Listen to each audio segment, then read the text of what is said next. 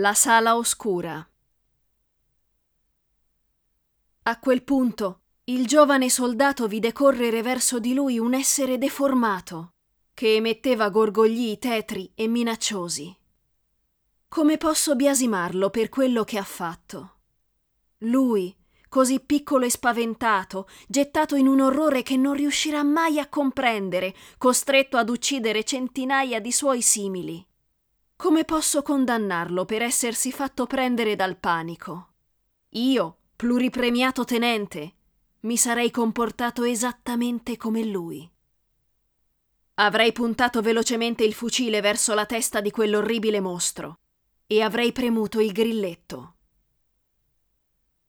La pallottola passò da parte a parte, per poi scintillare sulla parete.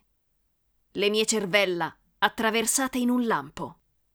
Vidi giungere la fine come un fulmine a ciel sereno, nell'unico istante in cui non avrei mai immaginato il suo arrivo.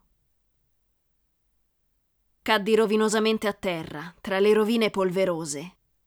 Negli ultimi istanti di vita sentii i passi frettolosi e terrorizzati del ragazzo verso l'uscita. Udì in lontananza la voce dell'artificiere che confermava il piazzamento delle cariche esplosive e indicava ai compagni di allontanarsi.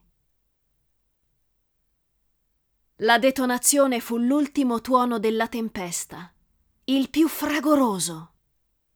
Le pietre schizzarono ovunque come ciottoli calciati via da un gigante dispettoso. L'orribile mostro di pietra cadde in frantumi. Le rovine polverizzate della sala oscura crollarono sul mio corpo esanime, seppellendomi.